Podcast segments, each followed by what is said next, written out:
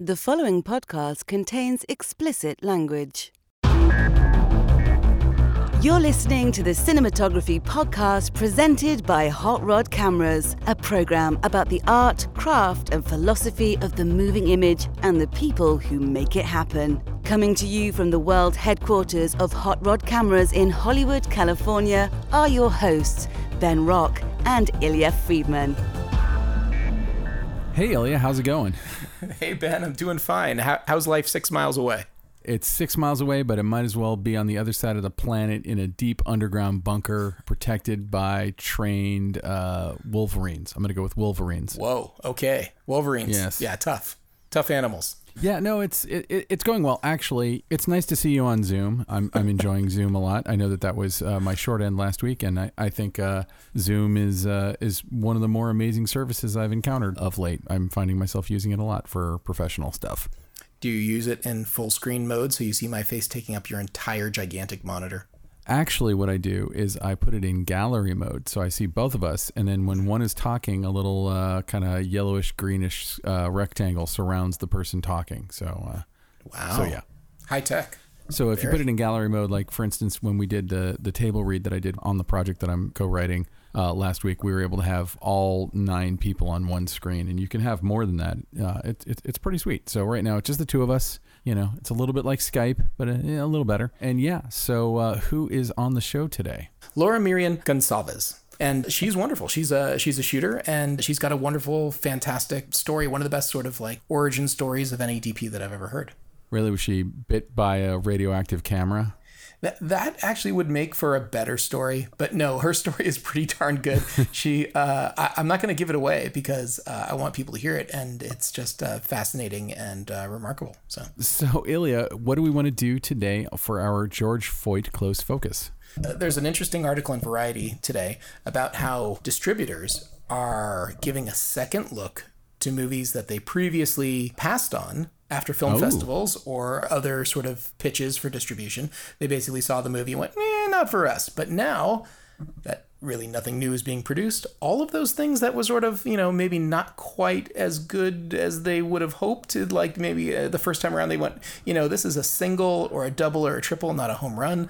Uh, they're getting, they're giving a second look. And uh, now that there's no theatrical distribution really on the table for anyone because people aren't going to theaters, all of this, uh, all of this is a really interesting time for particularly indie filmmakers, people who had stuff at major film festivals. And uh, yeah, there, there's, there's new, renewed interest again.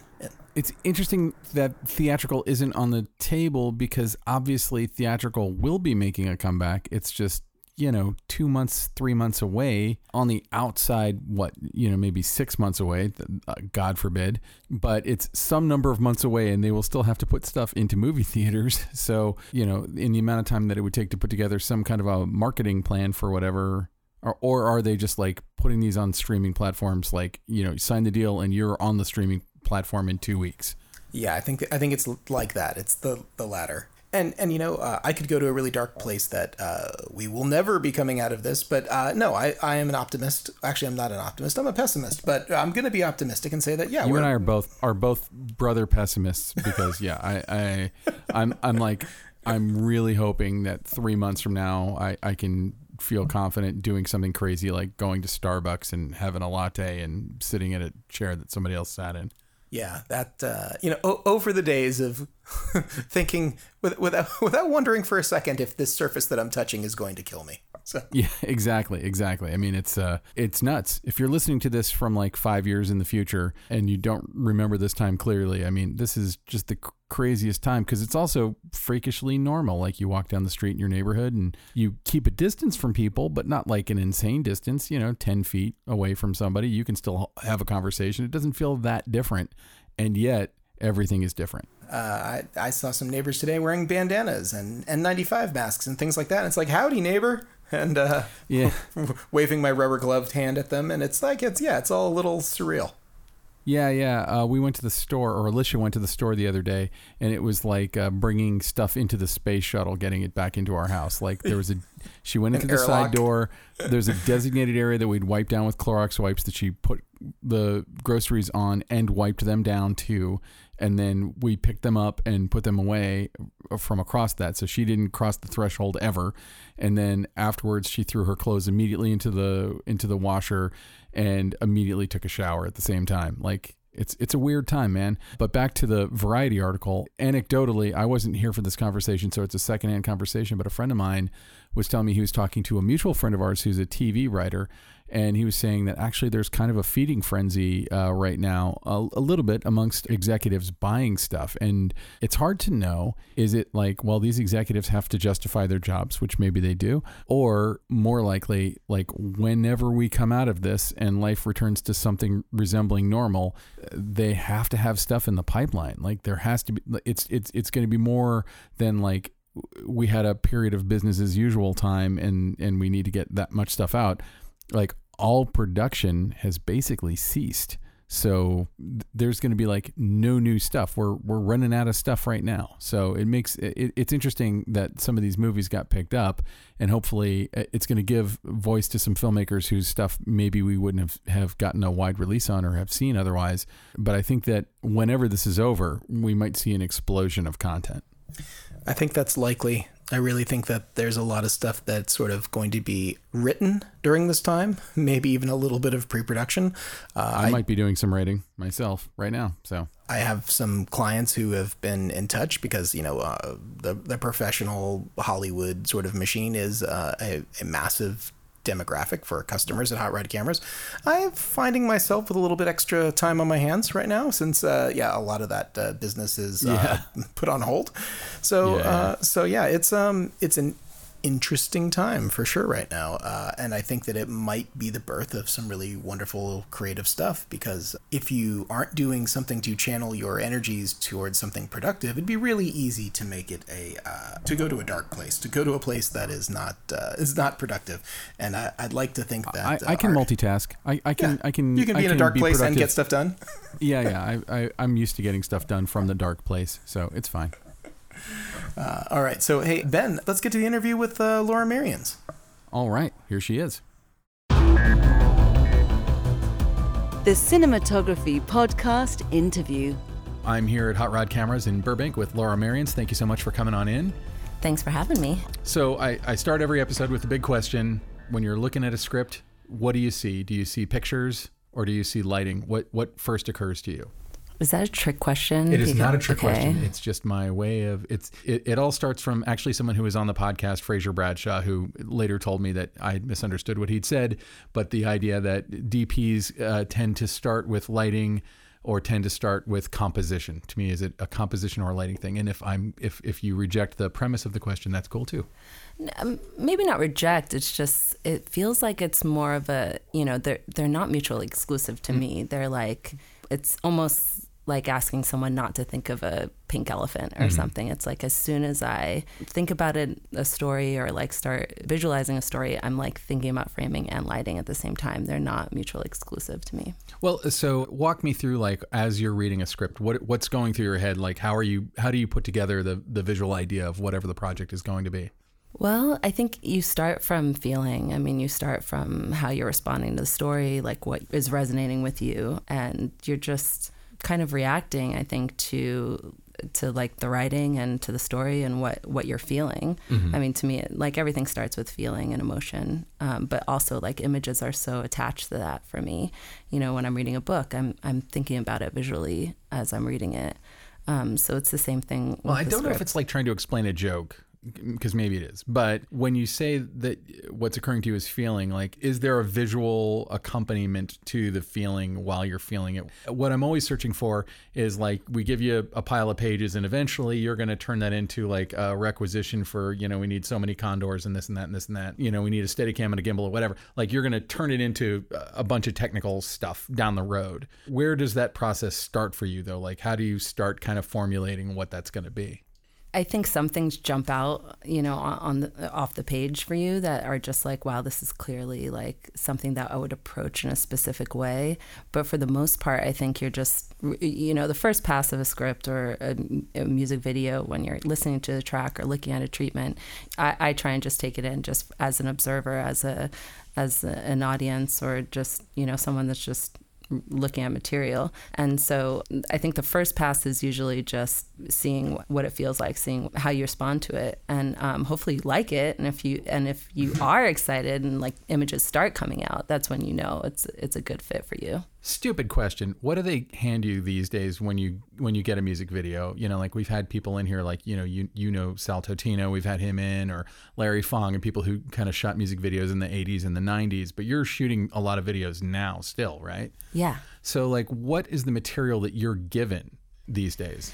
It really varies. I mean, some directors I work with are really detailed in their treatment and they'll do drawings and they'll do detailed previs. And sometimes you'll just get like a set of images. You'll mm-hmm. just get the track and like a set of images and kind of like a, a one page description of setups that they want. But it can be it can be very vague. And then, you know, it, it just really depends on the director a lot of times we talk about how sort of the middle class of music videos has kind of fallen out, and there are like very high end, very expensive music videos and music videos that are made for fifty dollars in somebody's backyard.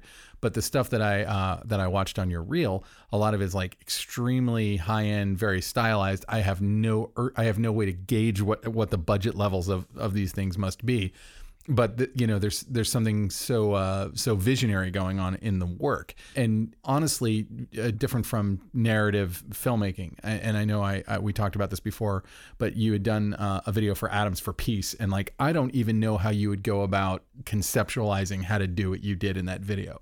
It was like looking at a beautiful painting but I don't even know like how do you go about even formulating that idea? Was that the director's idea? Was that your idea? Like how did where where did it all come from well, a lot of the music videos, some of my my favorite music videos I've done, I've collaborated with Andrew Thomas Huang on. Mm-hmm. Um, he's an old dear friend and an incredible artist, and he's one of the directors that's very very specific in his pre-visualization, his planning. Um, we work together very closely when we're prepping a job, so we'll talk about all kinds of things, all kinds of references. Um, for the Atoms for Peace, we were looking at Zabriskie Point. Oh my God, yeah, Antonioni, yeah. Yeah, so we watched that. We actually, you know, modeled. I would the... never have made that connection in a zillion years, and I have seen that movie within the last year.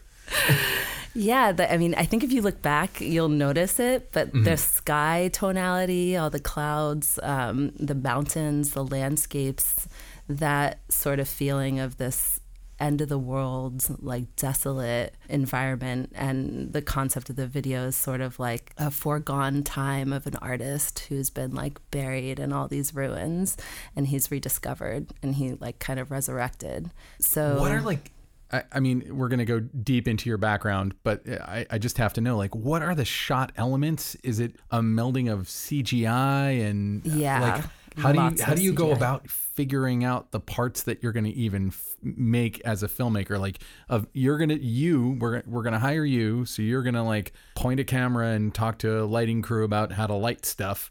Like, how, what parts of it are, are that? Did did the director already know which parts of it were going to be shot? Because it's such a a mind meld of all of these different things. Yeah, I mean, Andy's big into prep and big into pre visualizations and just sort of like figuring out our strategy. And um, he kind of knows what it's going to look like afterwards before mm-hmm. we even start. And he does a lot of compositing and a lot of VFX work. And he does a lot of it himself, especially back then. And yeah, I mean, it, it's hard to say because in the prep, we, we collaborate a lot. But really, you know, when we're actually executing, it's, it's stuff that I know that he needs. And we talk about it together, like how we want it to look, the the tone of the lighting, like the values of the light and the elements that we need that's going to line him up for success in the compositing. So we'll we also try and do a lot of stuff in camera. Like we shot those buildings crumbling yeah. like stop motion. So we actually built practical buildings and but beforehand like we went through LA and we like chose our favorite buildings and oh, wow. like modeled buildings and rocks. We both like are really into rocks and and earth and um you say Zabriskie Point, I do think about like a lot of high desert stuff and houses surrounded by boulders. Yeah, but also like the beauty of the shape of rocks and some of the bigger rocks that we chose. Like we chose those rocks and those specific designs, like because we liked the aesthetic of those those rocks. And um, same with the buildings. And so we he modeled, you know, with his production designer those buildings and those rocks, and then we took them apart and like we had a whole day of stop motion photography where we just frame by frame crumbled the buildings Oh, and wow. did stop motion photography. Oh, that's so much fun. What blows me away about stuff like that is like, you know, having being a, a, a jaded person, having seen everything. When I look at something and I'm like, if you told me you had to go out to, you know, uh, a dry lake bed in the middle of Sierra Leone to shoot that to make it work, I would believe you. If you told me you'd shot that in a room this size on a green screen, I would believe you. I had no idea how you did any of it. And and it it, it, keeps me engaged. But I can uh, we're not going to spend the time on Atoms for Peace. It's a great video. Everyone should check it out. But let's go back to kind of like your your beginnings. Like, what was the moment in your life when you decided that cinematography was a path for you? Well, I, I fell into it um, completely. I, I studied philosophy at university and I was going to be a philosophy professor and Oh, really? What Yeah. university? uh, Berkeley Oh, wow. Okay. And um, was in love with philosophy and academics and just wanted to dedicate my life to it. Mm-hmm. And then I was about to go, after I graduated from college, I was going to go live in Japan for a year. But um, my brother, who I'm really close with, he's a printer. He prints black and white, large format photography, like photochemically. Whoa. Still? Still, Nice. Still, he has a company called Big Prince in New York, and um, one of his long-term clients is Larry Clark, and he was down in Florida visiting Larry, um, who was prepping a film called Bully. Oh, yeah. And um, so before I left for Japan, my brother said, "I'm, I'm flying you out. You got to come say bye to your brother and um, hang out with me." So I went. I went over there, and then him and Larry were like, "You should work on the film." Make some money before you go to Japan. And they were like, you can pick any department you want. Like, look at this list. These are the different departments that you can work in. And I just chose lighting because I just thought that sounded the most interesting to me, like arbitrarily, really. And so they were like, okay, talk to the gaffer, like see if, you know, they can use you. And um, I did. And basically the gaffer was desperate because the film was so low budget. Well, he ended up hiring me as his best boy, Oh, wow. Where were you shooting it in Florida, by the way? a town outside of Orlando called Hollywood. Oh, Hollywood. Hollywood's near closer to Miami, I think. Oh, is it? I'm from Orlando, Oh, so I know. oh, I know. sorry. Yeah. I know it? all, all the cities around Orlando. Oh gosh, well it was a long time ago, but yeah, Hollywood. Wait, Yeah. you're bragging about this? I'm not bragging about being from Well, Florida. do, do you remember the story, Bully? Do you Uh, remember yeah, like yeah. that? It's a true story. So, so I, yeah, should, we I should know actually this off the top of my head, but who was the DP on that show? Steve Gainer. Okay. So Steve Gainer will always be my first DP that Oh, I saw the first day on set, and I just said, "Wow, that is the best job in the world." Wow. Really? Yeah, Way better than being a philosopher. yes. That's cool. I was like that. Yeah, I just I just observed Steve on the first day of the job, and Like, what were the things about it that were like that were sparking your interest the most? he was looked like he was having fun.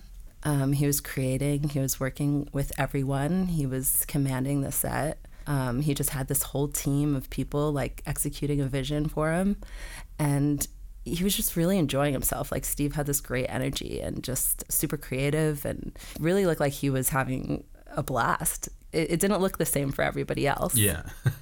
You know, Larry didn't look like he was having a good time. Like the producers didn't look like that. Like nobody. It was like a hot, sweaty, like miserable shoot. But Florida. like, No, no, yeah, we get yeah, it. in the Yeah. summer. Oh God. So it's the like worst. pouring lightning, rain every Yeah, day. Every day at three o'clock, those thunderclouds roll in. I worked on a film once in Florida, and I counted how many hours I was in the art department, and I counted how many hours we'd lost to rain, and it was like, it was like two full days.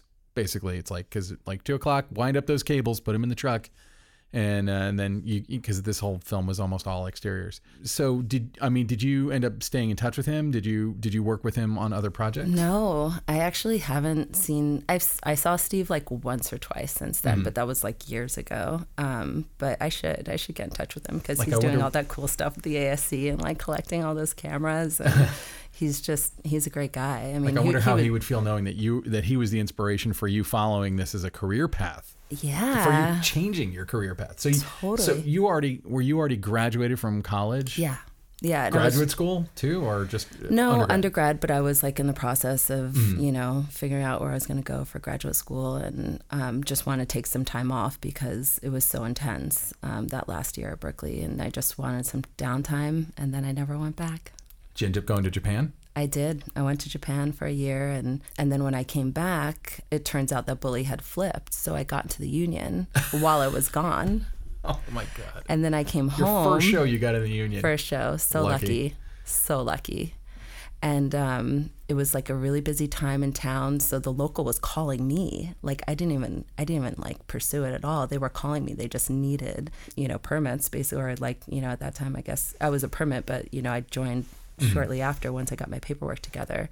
But like in Florida, like in the no, union. no, no. This is in LA. Oh, okay. So somehow, because I wasn't a local, because they did put me up Oh. in Florida, and my address was in LA So while you were working on the movie, it wasn't union, and then it flipped while I was in Japan. crazy. Like Yeah. after the shoot, after after the shoot yeah i don't know if it was like i didn't know what was going on you know it was like my first film so i didn't really know how any of this worked but i mm-hmm. guess you know it was starting the process was starting while we were shooting but i didn't even and i think i think they actually had mentioned it to me before we wrapped but i didn't know what that meant you know that you got into the union like i just didn't They didn't that come up and say like, "Here's all the money you owe the union to join."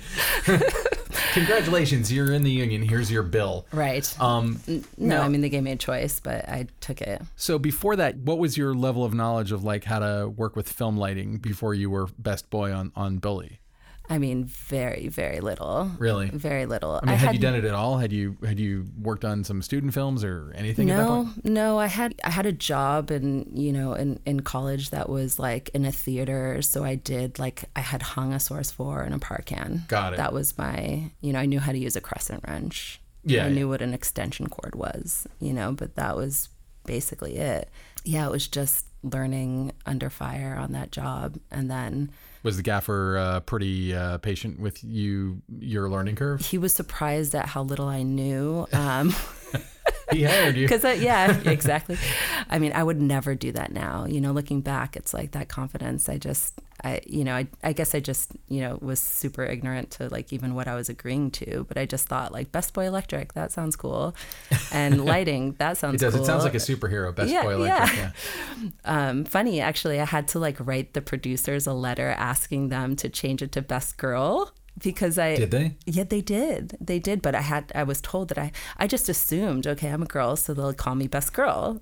But then they were like, no, that's not how it works. You're a best boy. And so I was like, well, can we change it? Like and they and they was like, yeah, if you write a letter. So I had to write a letter to all the producers Oh, asking for per- permission, but they did. So I'm actually credited as best girl. Like I would, like I would wonder if the union had a position on that. Like you know, because it is you know, it's sort of like because it is just the name of the position. It's the name of the position. It's like the plural of is the plural of Batman, Batman, or Batman's. it's Batman's. Exactly, but yeah, I mean, looking back, it's like because I didn't know. Yeah. I just assumed, well, I'm a girl, so like, why wouldn't it be best girl? But anyway, That makes um, sense. Yeah. So yeah, I um, got back to town, and the hall was calling me, and I was like sent to the Sony lamp dock to just you know haul cable basically and load load just bins of four aught. Um, At this point, has has the bug thoroughly bitten you? And you're like, did you go to Japan and think about making films for a year? No, not at all. At this point, it was just like learn a craft, do something that's neck down. I was so tired of thinking, overthinking, and just I didn't want to think about existence. I just wanted to work and make some money. Yeah. Um, you know, just being a poor student, and I had been in Japan and very poor there as well. So um, Were you going to Japan to work, or were you doing a work study thing, or? no, I was doing martial arts. Oh. Um, so like very poor existence. I, I don't know. I, I, I don't really know much about martial arts, but which martial art were you? I was doing Iaido, Mm-hmm. um, which is like sword work, and then um, Aikido. Mm-hmm. But it's it was like a special style that's a competitive style. So I went there to like compete and join the Japanese team and Oh, just wow. train there with the masters. You still do that stuff? No, Oh. no, I haven't kept it up. Now, you were telling me before we started recording that uh, martial arts kind of influences the way that you look at cinematography. Can you go into any? And I and I immediately said, "Stop. Let's save that all for mic because that's exactly the kind of thing I find fascinating, and hopefully our listeners find fascinating." So, can you elaborate on that at all? Yeah, I think just being there during that time really changed the way I looked at arts and craft as well. Like just there being a Westerner, I just didn't have the pretense to understand anything that was non-western but the eastern view of arts which you know the martial arts is considered an art. So there's sort of like a objective value of art there mm-hmm. that i hadn't experienced before. Whereas like if you're good at a craft if you work really hard you know if you earn the skill level of someone that's good then you can create good things so I think I came back and just, I think that might have been part of my interest in working as an electrician for so long was just observing and, and getting the opportunity to like learn a craft um, very slowly and by observing the masters. Hmm. And so, uh, when you say that, like when you were working as an electrician, when you talk about the masters that you were working with, are you talking more about gaffers and people who are doing more lighting, or are you talking about cinematographers that you might have worked with a long way? Yeah, I think I mean anyone that was sort of like my my senior, Mm-hmm. um, but definitely gaffers, definitely um, you know at that time rigging gaffers and then gaffers and then and then cinematographers. So, how long would you say you were primarily working in the electrical department before you started uh, moving towards shooting your own stuff? Um, about seven years. Okay, cool. Yeah, that's a nice a nice long tenure. And uh, kind of going back to my initial question, like I, I sort of have a theory and I don't I, like again having looked at your work, I couldn't tell you which. I think you know some people jump out at me as a, as a compositionally driven uh, cinematographer. Some people look more lighting, but I feel like you have both of them working. But I always have this theory that people who come out of lighting and weren't behind, didn't come up through the camera department, for instance, those people a lot of times are more interested in in the camera stuff when they get to it. Like, at what point do you start getting your hands on the cameras? Yeah, it, it definitely took a while to start to, you know, because because I was an electrician, because I was exposed to that part of the craft, it was a lot. Obviously, that's where my confidence level. That's where it was when I started shooting. But then, it was it was years of of operating, and um, even now, you know, it's like I feel like camera is still something that I'm constantly like learning more about. And I mean, the past five years, I would say I've gotten really like into learning about lenses and, you know, all, all of the things that you just do naturally as a DP. But like, um, I think starting out for sure, I was much more confident in in terms of lighting than I was in camera. And then I just started like, you know, shooting a lot of documentaries. I did a lot of reality TV and I just really liked that. Again, it was like more of an opportunity for me to just like learn and get comfortable and like get the the time to develop a skill before I was even like I didn't even call even though I was shooting and like actually getting paid as a DP, I didn't like call myself a DP mm-hmm. until I mean a couple years ago. Well, like so, like when you're in the electrical department at that time, are you thinking, you know, because there are people who just make a career out of out of doing electrical and you know become a gaffer and just gaff on bigger and bigger things and retire one day. Uh, did you always have your eyes set on like you wanted to be a cinematographer? You wanted to kind of rise through that and become a DP? Early on I wasn't that presumptuous Mm-hmm. that I would ever get that opportunity. I just wanted to work. You know, I think in the first like 4 years I just wanted to work as an electrician. Yeah. Um, and I was really happy doing that. And then and then as I started just developing a passion for it and becoming more and more like just entrenched in in the world and like really getting to know the craft then i started just realizing like i, I do want to be a dp and like i do want to like dedicate my life to this And like, I know you say you've only really been calling yourself a DP for a few years, but like, at what point did you first like get your hands on a camera? You know, because like in the electrical department, you're not necessarily ever really looking through the lens or doing any camera stuff. When did you make that move? I bought a DVX 100 Ah, yes. And I was like, just remember being on the phone, like at my lunch break as an electrician, like on B- the phone with B and H, giving them my credit card number, and I was just so nervous. What am I doing? I'm buying a camera. That's a great, that was a great camera It for was, its a, time. it was a great camera. I ended up giving it to a bum on my on my street, and um, and he was really happy about it. But um, I kind of wish I still still had it. But uh, yeah, I just I bought a camera. I you know I just decided you know I really want to do this. I really want to at least start just shooting things on my own. I mean, I I always like shot Super 8 when I was a kid, Mm-hmm. you know, so I guess there was there was something, but it, it always just felt like, you know, something for fun. It was it was always just like a, a fun toy that I had almost. Like, were you know? were you making like narrative films with Super 8, or were you shooting like you know your family on vacation, or both?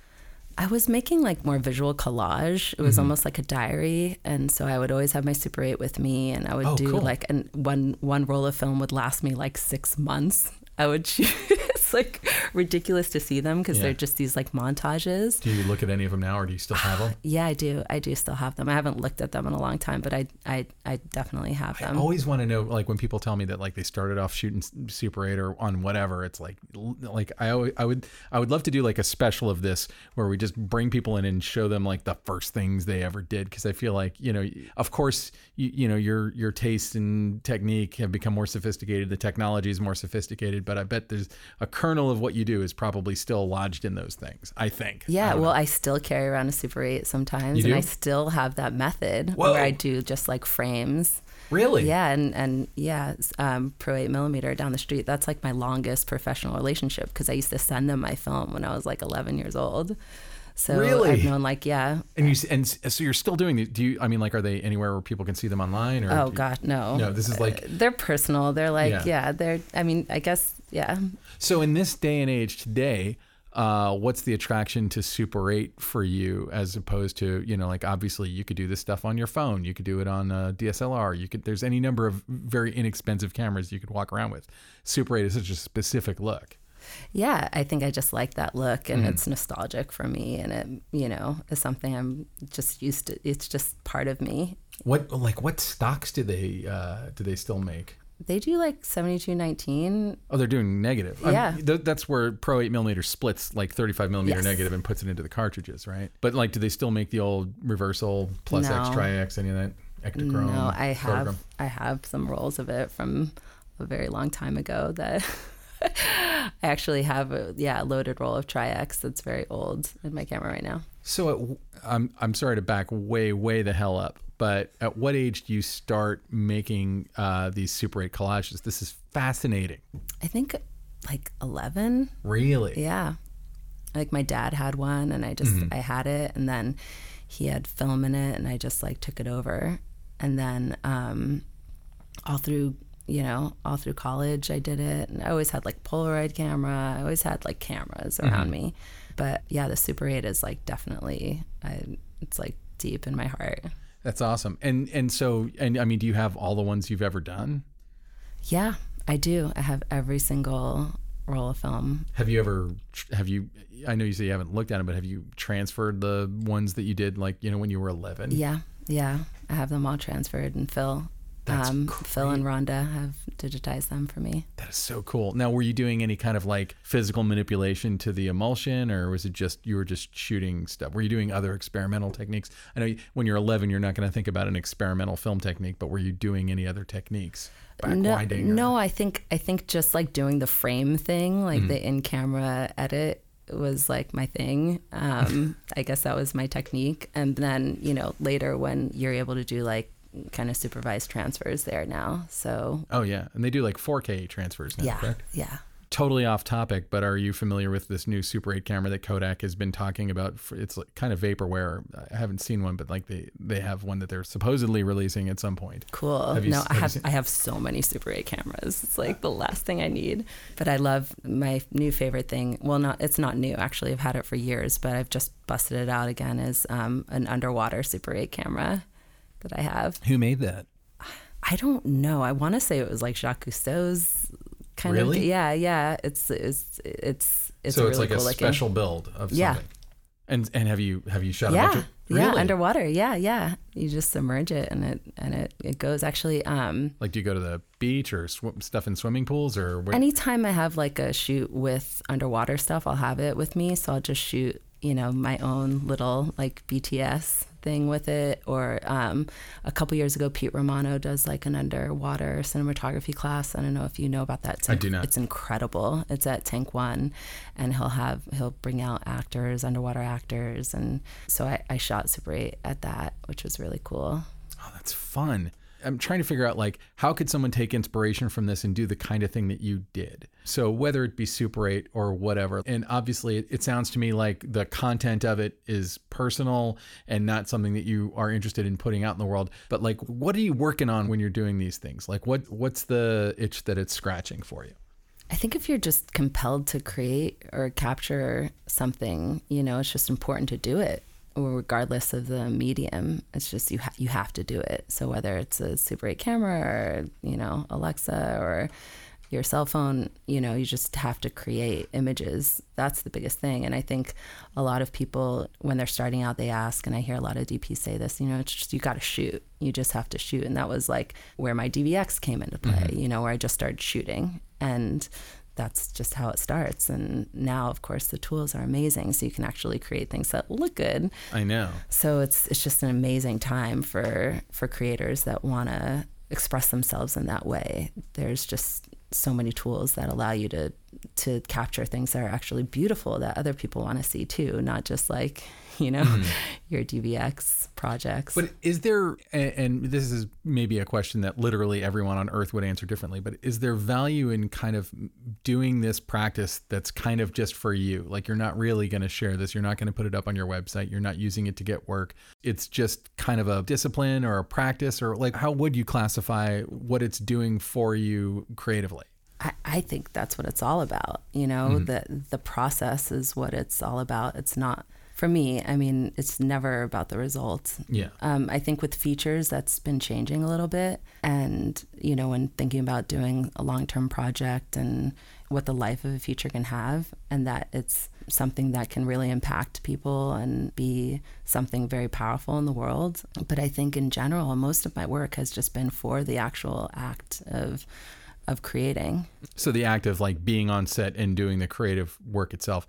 It's an interesting way to look at it because I always think that uh, that a cinematographer's job to a certain degree is to execute like you know you know a, a, dp will get fired if if they're too experimental and the footage doesn't look the way that it's expected to look especially in like the commercial world where you've done a lot of work you know um, but at the same time you know I, I do feel like your stuff does kind of ha- makes sense when you say that because i feel like your work has kind of an experimental kind of ha- handcrafted kind of kind of vibe to it which is which is fun. And maybe that's the the through line because like as I was looking at your work, it was you know like there there are some DPs who you, you see their their technique or, you, or there's a look they get that they get really well. Like Robert Richardson who we spoke about earlier someone who comes to mind who you know like he can do a lot obviously but there's like a specific look that I associate with him.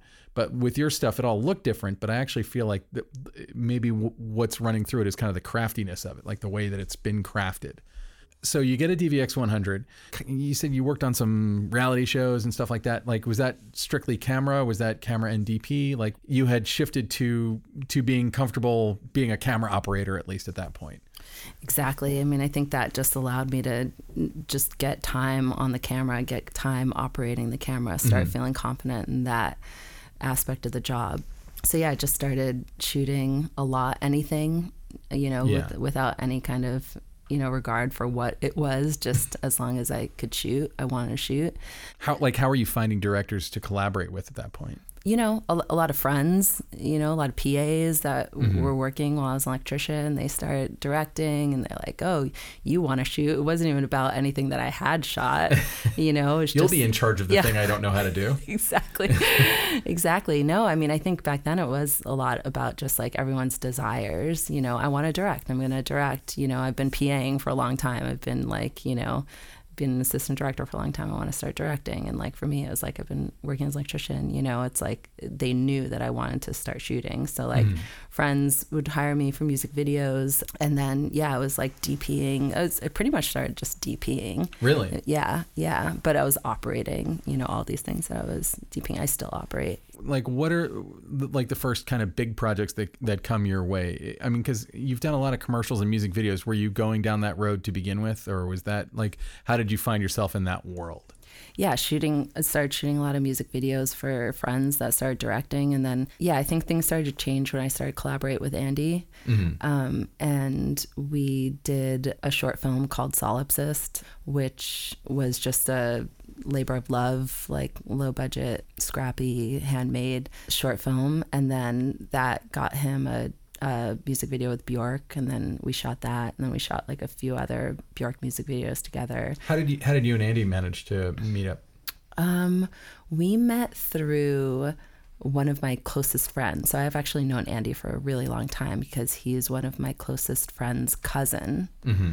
So we met at like a family gathering years ago, and then he was graduating from USC, and he said, "I'm I'm graduating from USC. I'm starting to um, direct, and I have this music." He had a music video, and he was like, "I have this music video. I want you to shoot." And I was like, "Okay, great, that's wonderful." So that's how it started. It's interesting uh, to to kind of think about because uh, obviously a lot of people that we bring in here have you know went to film school somewhere and so that's where they where their network came from. But your network it sounds like it came from actually just being on film sets. Yeah being on film sets and just m- meeting people on film sets and just kind of being in the world um, and also friends and uh, so I'm assuming you you were living in LA at this point. Yeah, living in LA. Um, and and so so you started doing the stuff, uh, you know, the Bjork videos, and you had you had again told me off mic before we started that you had worked with uh, an, another guest of the podcast, Sal Totino, and also Robert Richardson, and uh, you'd worked with Robert Richardson when he was working on a an Errol Morris commercial or some commercials.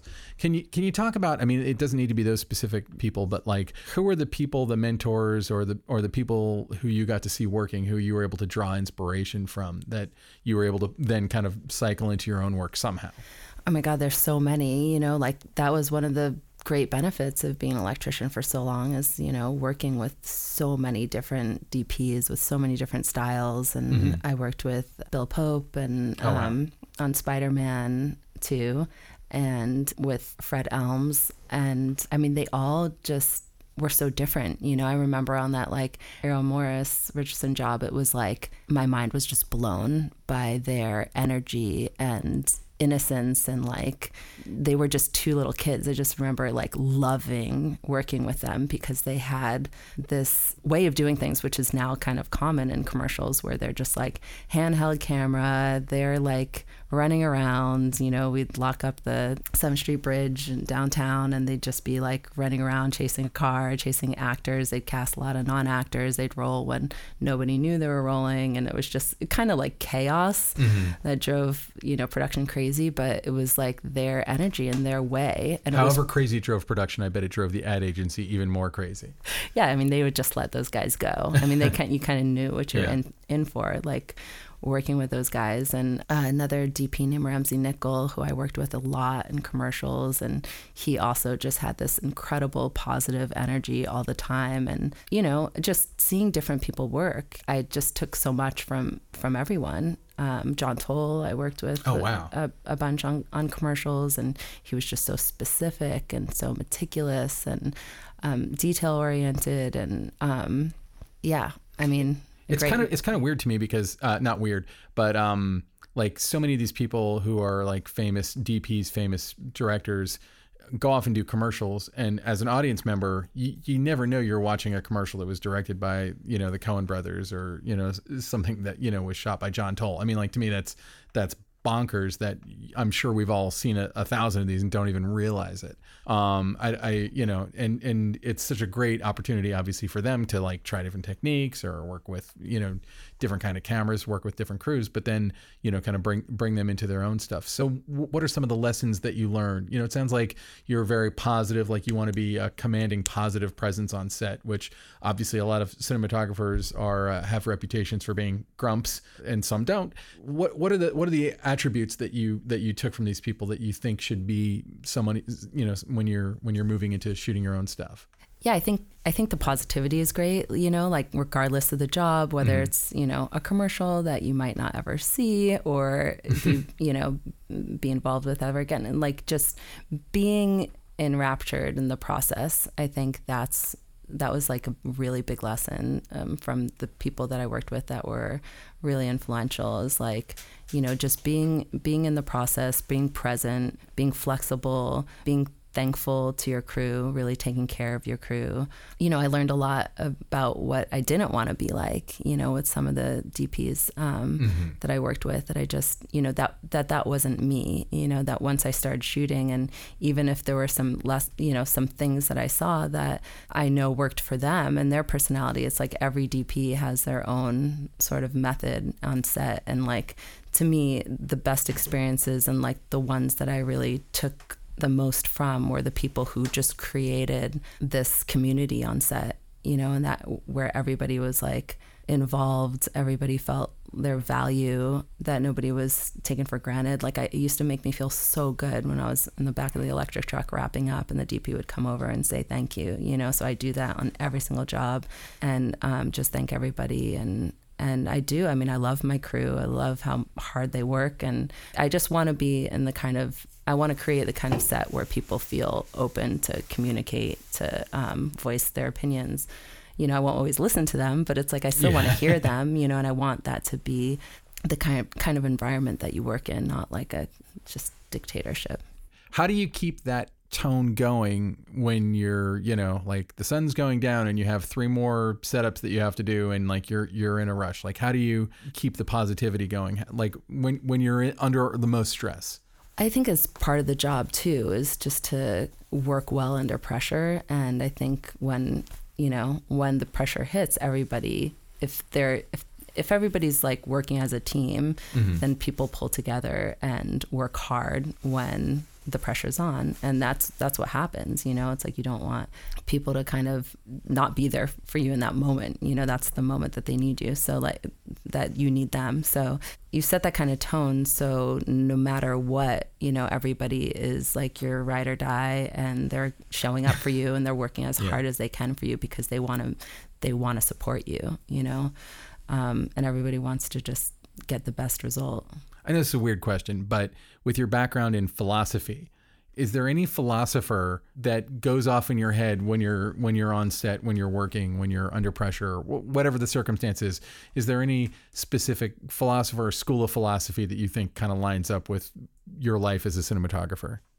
Yeah, I mean, it's interesting. Like, you know, I think back to philosophy a lot, but I don't think about theory when I'm watching things, but I think yeah. having a theory when you're approaching something can have fantastic results, you mm-hmm. know? Um, but I don't think you necessarily need to know the theory to appreciate it either. You know, it's like looking at art and that's what's so cool about it. It's all perception and the fact that you know, this innocuous kind of thing can continue to give you something, give you meaning, give the viewer yeah. meaning. And you don't necessarily have to understand the artist's theory or intention behind the art to appreciate it or get something out, get your own theory out of it. Yeah, yeah. Um, so I like that idea, and I I like the empiricists a lot. You know, I like the idea of perception and thinking about like how people perceive things differently and how perception can be controlled and with light or with objects. Um, yeah, your whole job is per, is controlling perception. You're controlling the audience's perception. Yeah, yeah, and like um, one of my favorite philosophers, George Berkeley, he talked about perception a lot, and he was an empiricist, and he talked about like yeah, to be to be is to be perceived. You know, mm-hmm. so when we're creating, we're actually creating. Uh, when we're creating perception, we're creating something yeah. in the world, you know, which is which is interesting. But you have all these choices, and as filmmakers and cinematographers and directors, you get to you get to create that together, which is which is so so cool. Well, I, I won't force us to deep dive down uh, philosophy. I'll save that for our philosophy podcast spinoff that you will host and not me. Um, but uh, no, but I, I mean, I, I just think it's it's interesting to think about to think about thinking and how you know when you if you if you're someone who has a background in that kind of a thing um, as you do, like what that might do to influence you know, I mean, ultimately on the day you're going to be like, well, the camera's going to go here and we're going to put this light here and we're going to do this and we're going to do that. Like you're going to walk in with a plan, but at the same time, you know you are doing something deeper than just recording uh, an event you know you're you're creating the perception. So I, anyway I, I think I think that that's fascinating and I, I hope people look into that kind of stuff. But let's get more let's talk a little bit more about your narrative work because you have a, a new film called The Pacified which won an award at Camerimage so that's humongous. You know to me that's kind of the end point. Like what what brought you there? Were you looking for that feature to work on this whole time? Were you more focused on kind of staying in short form music videos, commercials, that kind of stuff? I definitely was looking for something long form and just the right thing. And I met Paxton, the director of Pacified in Brazil, and he sent me the script and I loved it. And I was actually supposed to leave like the next day, and I ended up staying in Brazil for like 10 days and just talking to him about the script and going to the neighborhood that he lives in where we shot. Um, called, oh, he lives in that neighborhood? Yeah, yeah, he lives in Prazeres, which is the neighborhood oh, wow. we shot the whole film. So uh, it's impossible for me to watch uh, this film, which takes place in the it's Favelas, right? The fa- favela. Favela. Yeah. I uh, the, uh, I was uh, there. There's a part of the eye called the Fovea, and I always confuse it. Anyway, it's hard to watch that without thinking about City of God which was you know obviously a, a, a, landmark film of its time. And there are similar there are superficial similarities in that you've got young characters in the leads and it takes place in in one of those neighborhoods in Brazil. But other than that's where the similarities end. Did you look at a movie like that for inspiration at all yeah, we we looked at that where we talked about City of God a lot, um, just in terms of what we didn't want to do. Mm-hmm. It's an incredible movie, and um, we both love it so much. But we really wanted to do a film that was more of a just simple human story that happens to take place in a favela rather mm-hmm. than making it about you know sort of the tropes that are normally seen in when people are representing uh, yeah. favela.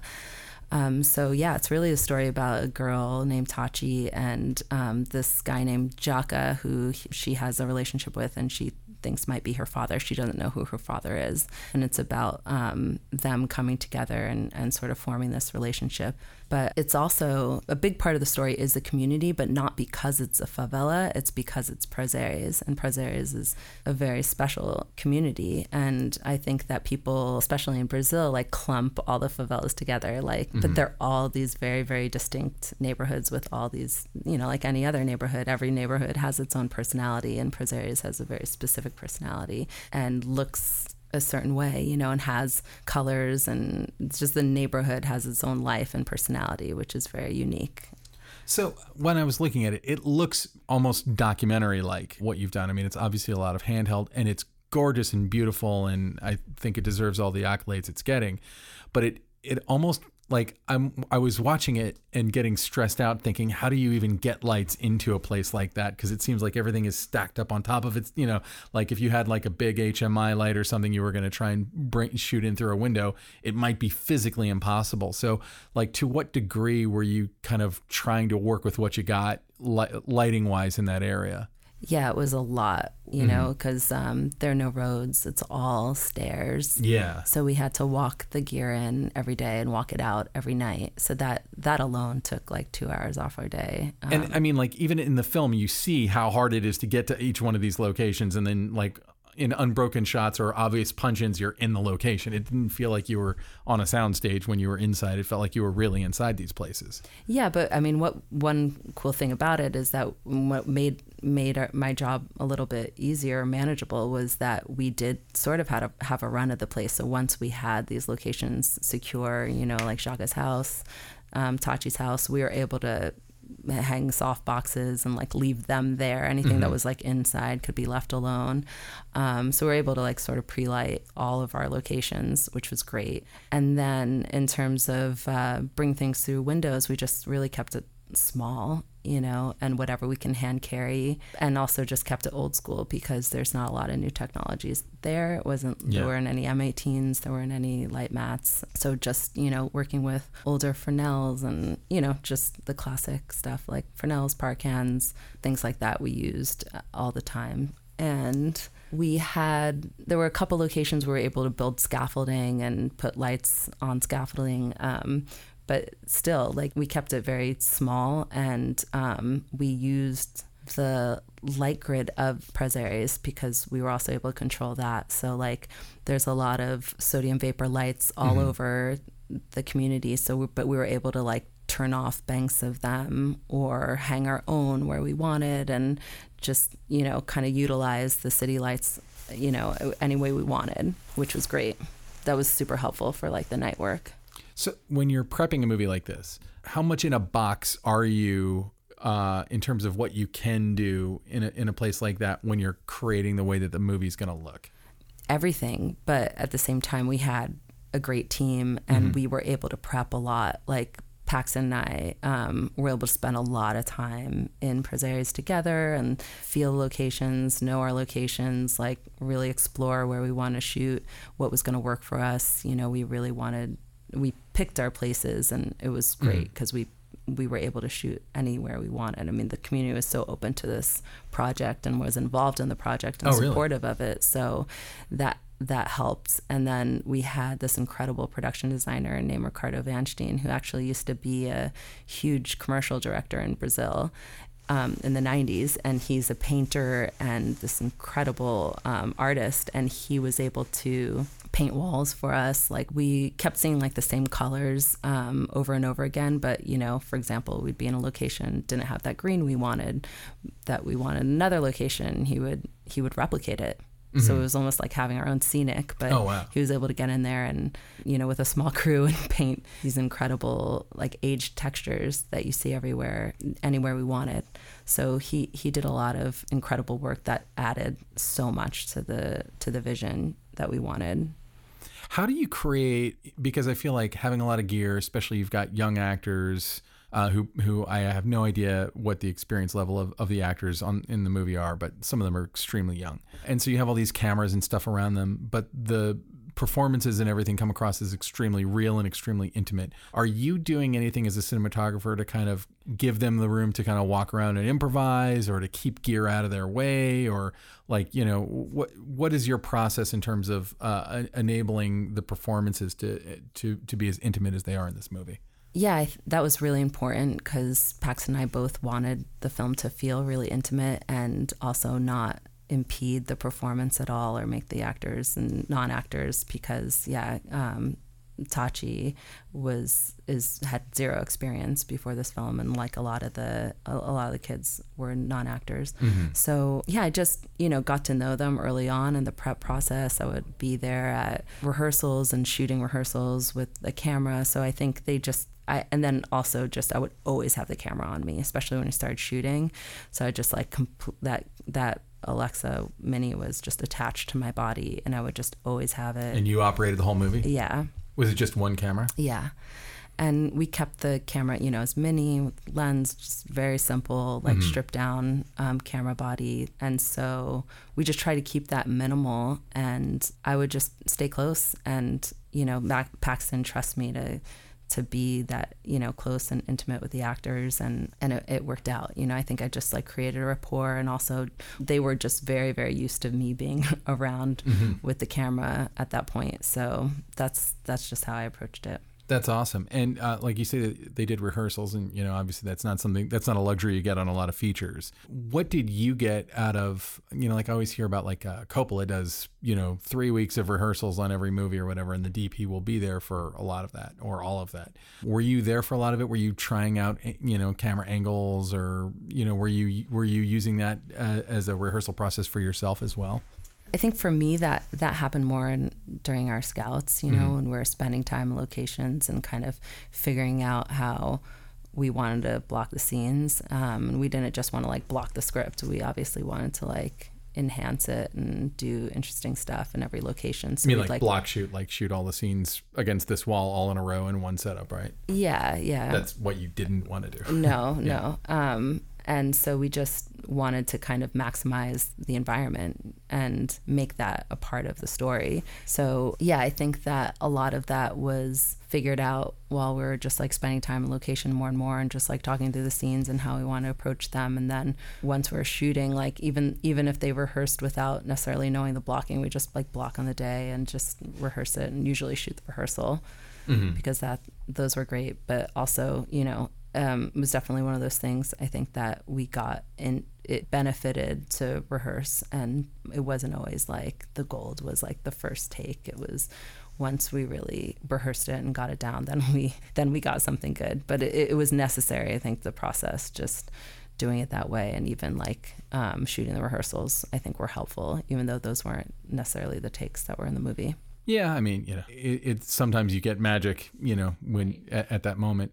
Uh, like in the abstract, do you think that most films would benefit from having a rehearsal period and specifically having the cinematographer at the rehe- at the rehearsals?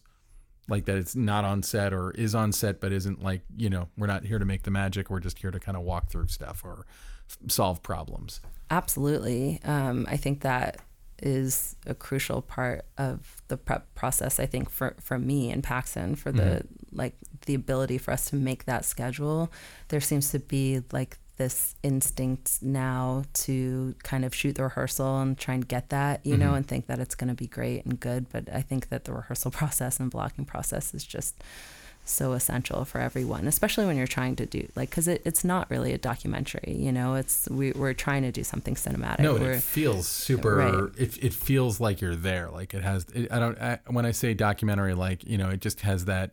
I, I think that it, it's cinema verite and kind of the you know French new, not French new wave, like the Italian neo-realist kind of kind of sense where it just kind of feels like we're in this place. As a, a filthy American, my tendency would be to exoticize that world, but it, it actually just kind of just makes it feel like a real place that I, that that exists that I know I could like go to. It, it doesn't feel gussied up or uh, you know changed for you know it, it made more palatable or or anything for me you know as as a viewer and that's I appreciate that about it. But it's also gorgeous, you know. Um, yeah, looks looks great.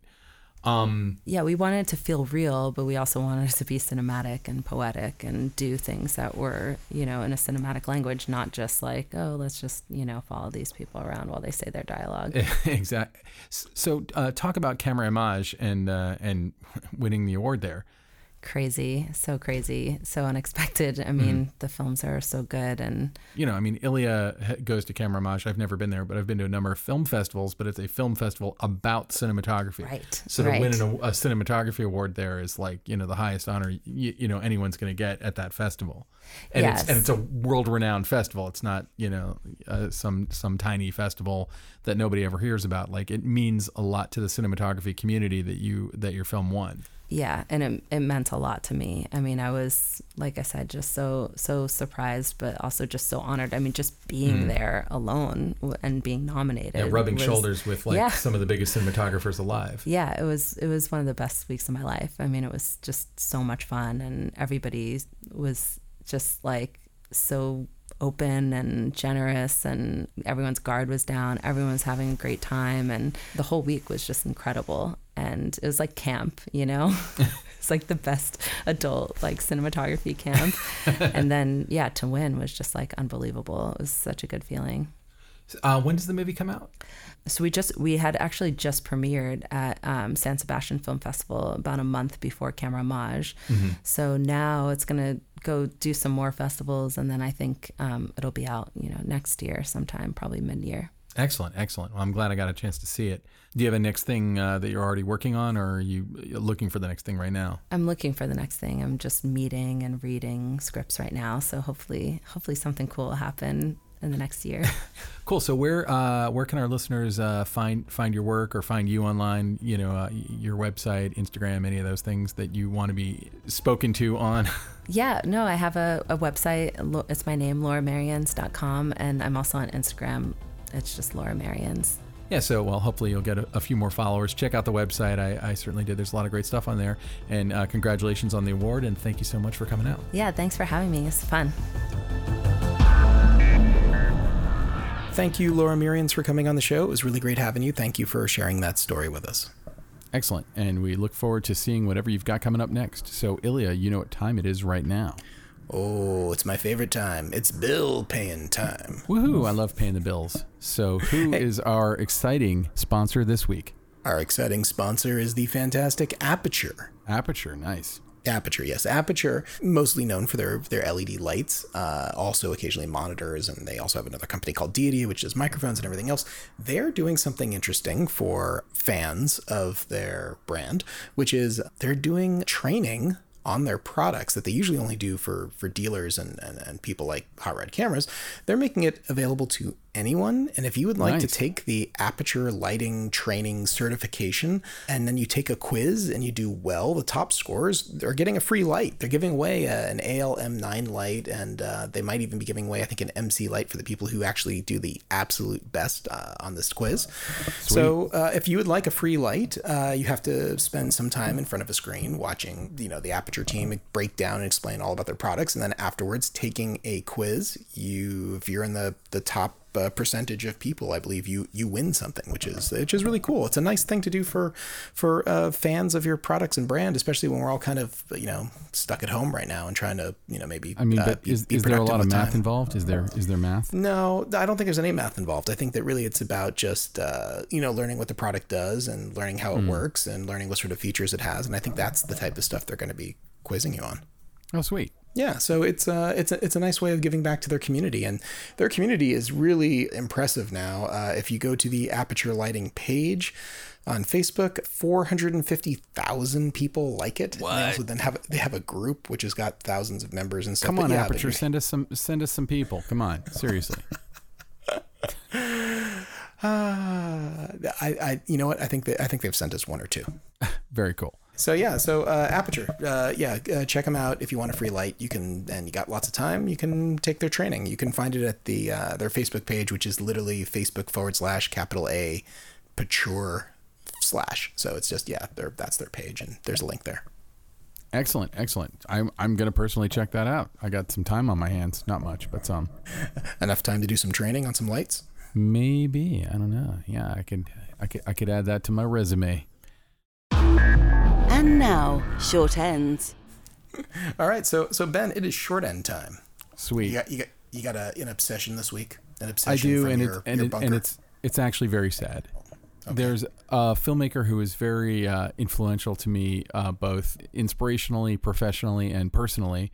Uh, passed away this this week. Uh, a a man named Stuart Gordon, and Stuart, our horror loving fans, uh, will know his uh, horror movies. Spec- probably most famously, uh, Reanimator which was um, a horror movie from the 80s, uh, starred Jeffrey Combs and Barbara Crampton. Like, basically, he gave us Jeffrey Combs and Barbara Crampton, who are both amazing actors. Uh, Reanimator was an H.P. Lovecraft adaptation. He did uh, a few other H.P. Lovecraft adaptations, notably From Beyond and Dagon. He also did a version of The Pit and the Pendulum. Um, Oh, yeah. He, he made a number of movies. Um, and his last movie uh, was a movie called Stuck, which had uh, Stephen Rea and Mena Suvari. Is it fair to call Stuart Gordon a cult film director? Because it seems to me like his fans are almost like a cult. If he- I mean his, I mean he has got rabid fans. I see people Um, post well, about I'm, Stuart. I'm I'm one of them. Yes, I would say he, he is a cult filmmaker. He's somebody like there was a certain kind of horror that was very prevalent in the 1980s. A lot of it was kind of slasher movie-ish or kind of ran on a slasher engine, you know, kind of set in place by movies like John Carpenter's Halloween. And then Stuart kind of came at it very very differently and made movies that were really bold and weird and just strong visionary movies. And it, it comes out of and this is a second part of how he's kind of a hero of mine is that he was a giant theater pioneer in chicago. David mamet this week wrote an editorial basically that said like all roads in chicago theater lead back to stuart gordon. He founded a theater company in the 19 late 1960s early 1970s called the organic theater. And out of that come people like Joe Mantegna and Dennis Franz, uh, Stuart's wife Carolyn uh, Purdy Gordon, and they were married. You know, they they were married back then, and they uh, you know they they were still married when he passed away. And uh, he got to work with just some brilliantly noteworthy writers. He worked with Ray Bradbury. He worked with Roald Dahl, and very close to me, he worked with Kurt Vonnegut. He did the adaptation of The Sirens of Titan in 1976 that I restaged a few years ago here in LA with his permission. And actually, he updated his script a little bit. And that actually brings me to kind of like the personal experience that I had with Stuart, which is uh, I, I was uh, an artistic director at a theater here called Sacred Fools uh, back in 2013 and my friend Jenelle Riley, who was on the show, gave me a script that Stuart had given her called Taste, which was, I think, the most page turning script I have ever read, written by a guy named Benjamin Brand, and Stuart directing it. Stuart attached to direct it. And I was just every every piece of that was perfect to me. The fact that it was just an amazing script, the fact that Stuart, who I knew uh, I knew of his theater work, you know, from way back. I mean, he he directed the first professional production of a David Mamet play. I mean, people don't realize like just how how deep and and broad his experience was. He worked with so many noteworthy people. So anyway, when Jenelle gave me that script and I read it, and it was just the most riveting piece of script I'd ever read. You know, I I worked really hard to get that play up. I came on board as a producer, and then I also assistant directed. And assistant directing in theater is different than film. It's more sort of like director junior. You're kind of like helping the director and being an extra set of eyes. Stuart didn't need me to do that at all. Uh, but he kind of let me have a front row seat uh, watching him direct this amazing piece of theater, which I would say is probably my favorite play I've ever worked on in any capacity. And then a few years later, he allowed me to direct his uh, adaptation of The Sirens of Titan, which also meant all, you know all the world to me. But I feel like he's a, a unique voice. He's a voice that kind of crosses generations and brings in people like Bradbury and Roald Dahl. He, he he's someone who made a lot of movies, and uh, you know I don't know if Stuart wanted to be a giant mainstream filmmaker. He did create Honey I Shrunk the Kids, so I think that was probably the biggest mainstream thing he ever did. But I think that his provocative uh, taste in in what he did, like his movies are all very uh, very provocative, very challenging to the audience, and that's not necessarily a mainstream taste. Uh, one editorial that I read kind of said that he was almost more of a European director, and I can sort of see that.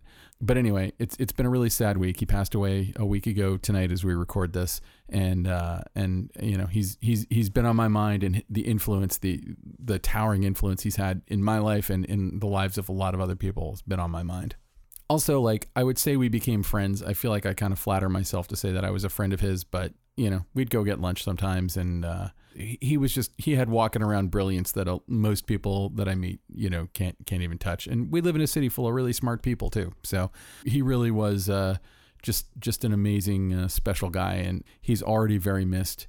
And um, the personal loss is awful. Uh, if there's a silver lining when when somebody like him passes away, I feel like it causes a lot of people to go like, "Oh yeah, that guy, you know, really was a giant influence." Even if again, he's not maybe a household name as a as a movie director. He really did leave a mark, and like you said, he is he has a rabid fan base my, of people, including myself, including a lot of the people I know who worked with him, like Jesse Merlin and Graham Skipper, um, Chris McKenna. These are people who are fans of his work, who also had an opportunity to work with him, and he was very accessible and friendly and helpful, and gave great feedback. And uh, it's just it's just a it's a shame, but um, but that's all I need to say. Yeah, I'm uh, I'm just immediately going to his uh, his IMDb right now, and I, I did not realize uh, how prolific he was, including the movie yeah. Robot Jox, which you know I remember seeing Robot Jox. I think I saw it in the theater actually. So yeah, he wanted and, to call it Ro- of... Robo Jox, and the studio said it sounded too much like RoboCop, and so they made him call it Robot Jox. So if he actually gave me a, a Blu-ray of that personally, and oh, nice. Uh, and he said the T is silent. Uh, you know, he also uh, all kinds of stuff. Uh, he did the script for Body Snatchers. So yeah, he's yeah he, he's ex- and he was an amazing writer. Um, when we were doing the remount of the Sirens of Titan, we had his original script that they'd done in 1976, and there are certain things from the book that I wanted to I wanted to try and get into because it's it's my favorite Vonnegut book, and Vonnegut is my favorite writer. So I guess it's my favorite book. And there were certain things I wanted to see if we could get in, and there was like you know the female lead. We kind of wanted to give her a little bit more to do than what was in the original script he'd done. and some other stuff. And he was excited to do it. He was excited to get back into it. And I kind of learned from Stuart. Sometimes he would he would do something that you would read and you'd see the change. And you'd be like, "That's not much of a change." And then you'd hear it out loud when actors did it, and you'd be like, "Oh my god, that changes the, the meaning of everything as soon as an actor says it." And uh, there's so much to learn from people like Stuart. And you know, they're they're it's not like there's gazillions of people uh, as prolific or as uh, or as good at what they do floating around in L.A. or anywhere but those people are out there and uh, you know i think it's important that we kind of honor them while they're still alive. I think that you know stuart knew the love that he had from a lot of us. He did a one of the i think it was the last play that he directed was a, a remake of reanimator as a musical comedy um, and it, it, in a way, was almost making fun of his movie. And that play was sold out forever. He did it before we did Taste, but then they did another production of it that they took to Vegas. And uh, Graham Skipper played. Uh, played Herbert West, the the Jeffrey Combs role, and uh, Jesse Merlin played uh, the uh, Dr. Hill role, and it was great music, and it was really funny and and very inventive and grotesque in its staging. It had a splatter zone, which we sat wow. in. Alicia and I went and saw it on our it's anniversary. like the splash zone, but it's splatter yeah. zone. Yeah. Before okay. before I ever met Stuart, uh, Alicia and I went and saw that uh, when it was uh, at the Steve Allen Theater, and we sat in like the second row, and the climactic end of it, you know, was Herbert West singing and holding an intestine that was squirming and shooting blood directly into my face, and it was the funniest thing that I've ever seen in a theater. It was it was so much fun but that's the other thing is he just had like the darkest funniest sense of humor and you know I, I feel like even right now as we're going through what we're going through in society he's the kind of person who would have a really interesting take on covid-19 and on how society is responding to it and how it's changing everything he just he was very insightful very smart very well read one of the best read people I've ever known. He, um, he, I, I could go on and on. His experiences were crazy. You know, Jerry Garcia at one point had optioned the Sirens of Titan, and he wanted to ask Stuart about working with Vonnegut, so he flew him up to San Francisco, and they spent a weekend together.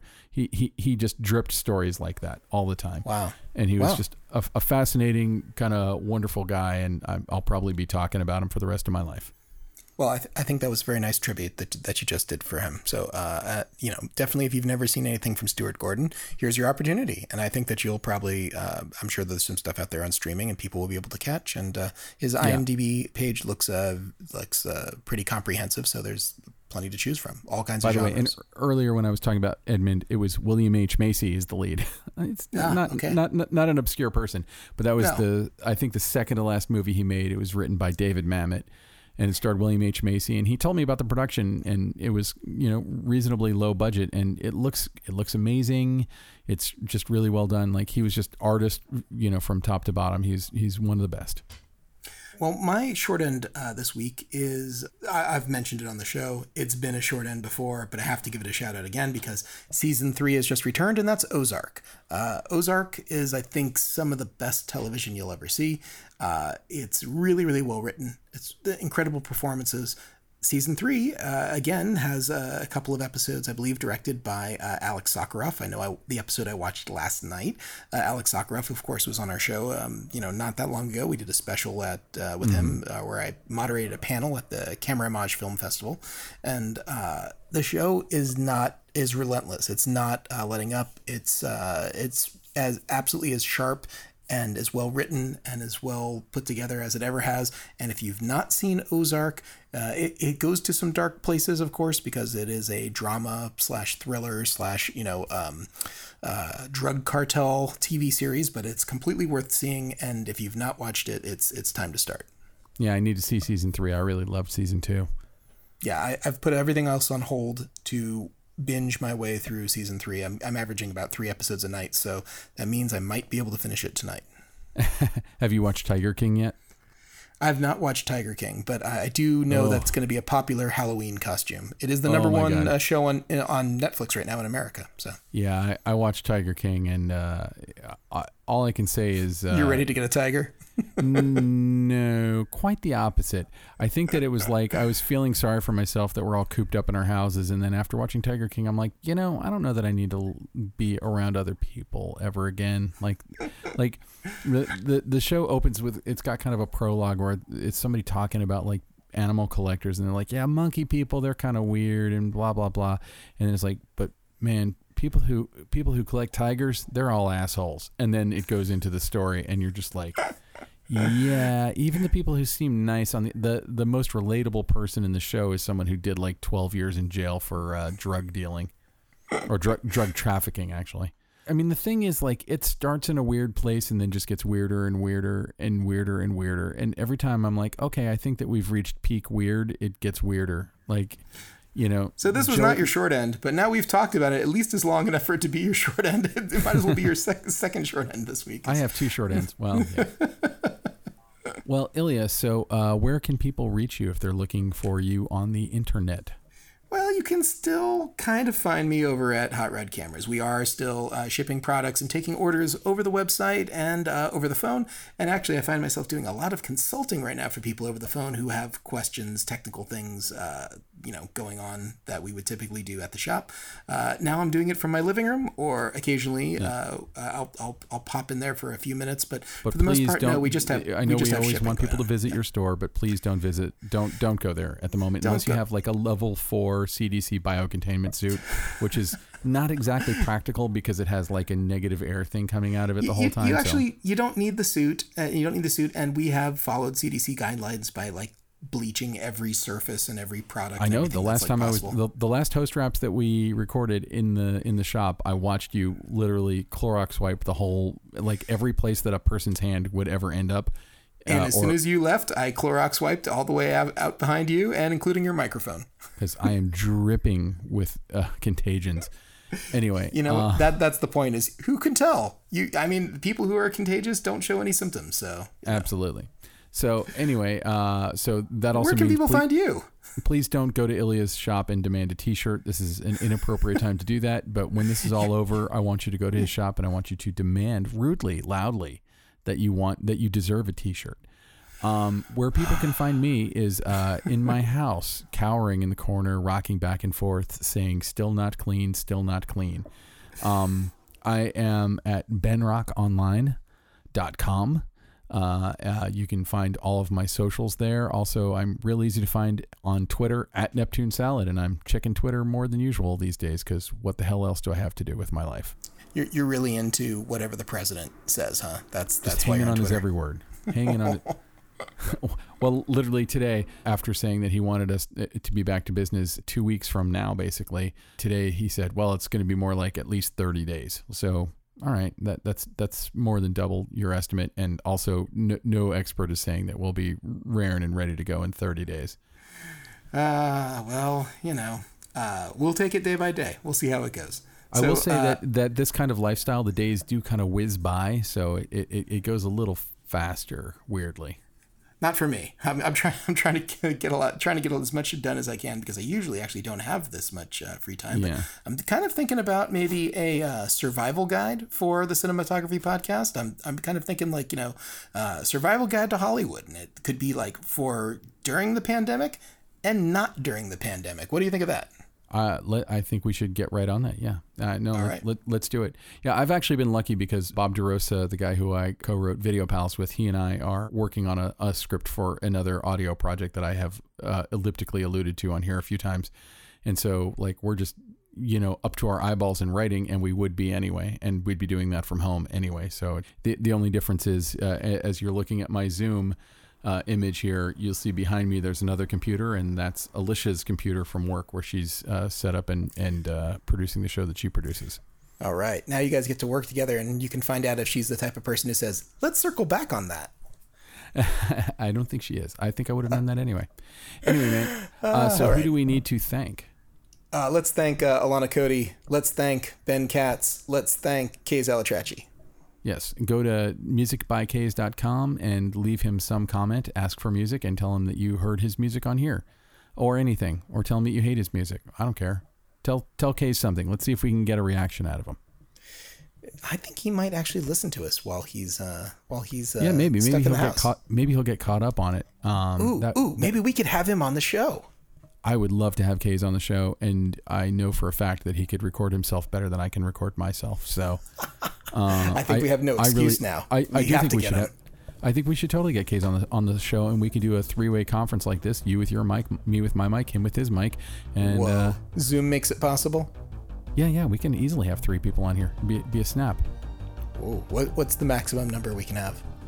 I mean, uh, I don't know what the maximum number is. I know that the script reading we did, we had nine people on here. So, and we recorded the whole thing. So, uh, anyway, we, we'll talk about that after we are done uh, with this recording. And thank you again for listening to the Cinematography Podcast. Much more coming at you. This has been the Cinematography Podcast, presented by Hot Rod Cameras. Find your next camera, lens, or accessory on the web at hotrodcameras.com. Don't forget to subscribe to our show on iTunes and connect with us on Facebook and Twitter. Thanks for listening.